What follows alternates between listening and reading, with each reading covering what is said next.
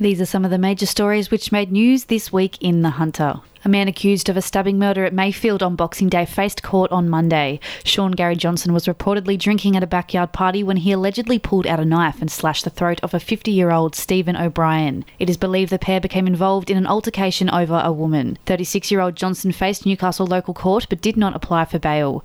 The case has been adjourned until March. A new lake only cruise tour was launched in Lake Macquarie. The two hour Lake Explorer tour started taking passengers 20 at a time around Swan Bay, Eleebana, and Trinity Point.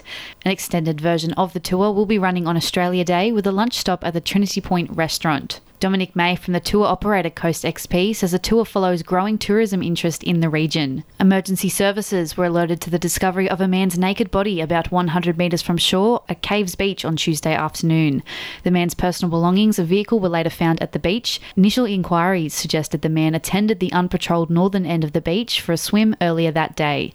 A critical incident investigation was launched after a fatal motorbike accident occurred around 3am in Newcastle CBD on Wednesday morning. Officers from the Newcastle City Police District were patrolling the CBD when they attempted to stop the motorcycle on Hunter Street. A pursuit was initiated after the motorcycle allegedly failed to stop before police terminated the chase due to safety concerns. The motorcycle continued along Hunter Street before being found crashed on Scott Street after hitting a pole. Officers rendered first aid on the male rider, but the rider died at the scene. 18 year old arsonist Peter Joseph King told police he didn't know the vehicles he torched in Raymond Terrace were disability vehicles, despite watching as the flames took hold during his court hearing. The Waratah local lit five fires last month when total fire burns were in place and was refused bail in court on New Year's Day. One fire was started in a bin and eventually spread to a dance studio. At a separate fire, King pretended to be a witness and called police as he feared the blaze would grow out of control. The total fire damage of the five fires was estimated to cost around $200,000. A 74 year old man was put in John Hunter Hospital after falling from his mountain bike in dense bushland at Holmesville on Wednesday. Police, fire, and ambulance were called to an area off Fairley Road where they found the man suffering chest, spinal, and pelvic injuries. He was airlifted to hospital by the Hunters Westpac rescue helicopter. On Thursday, detectives investigated the disappearance and suspected murder of four Hunter women and arrested a 58 year old man on the Gold Coast.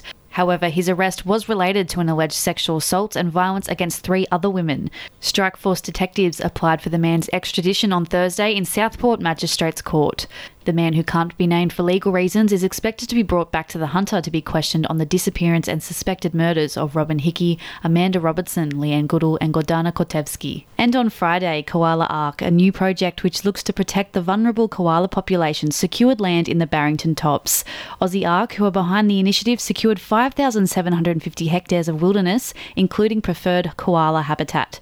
Aussie Ark director Liz Gabriel says Koala Ark is a major priority given the current bushfires. A protest organised by Extinction Rebellion Newcastle and other local organisations took place at Civic Park on Friday. The Fund the Fireys and Demand Climate Action event drew large crowds and aimed to push the Australian government to make the move to renewables and communicate with scientists in the wake of the bushfires. And in sport, former Jets coach Ernie Merrick was sacked this week. New captain Nigel Boogaard insisted the club's players feel collectively responsible for Ernie Merrick's downfall. Merrick had been with the club for less than two years, leading the Jets to a home grand final. Heat import Tom Banton exploded at the crease, matching the second fastest half century in Big Bash history to help beat Sydney Thunder in a rain affected clash on Monday. The Jets A League match, scheduled for Saturday at McDonald Jones Stadium, went ahead despite air quality concerns. The game was Craig Deans' first with the team after replacing sacked coach Ernie Merrick. The W League match between the Newcastle Jets and Adelaide United was rescheduled until Saturday, the 1st of February, following predictions of hazardous air quality. An unwanted Knights hooker, Danny Levi, was poised to move to Manly in an attempt to resurrect his NRL career.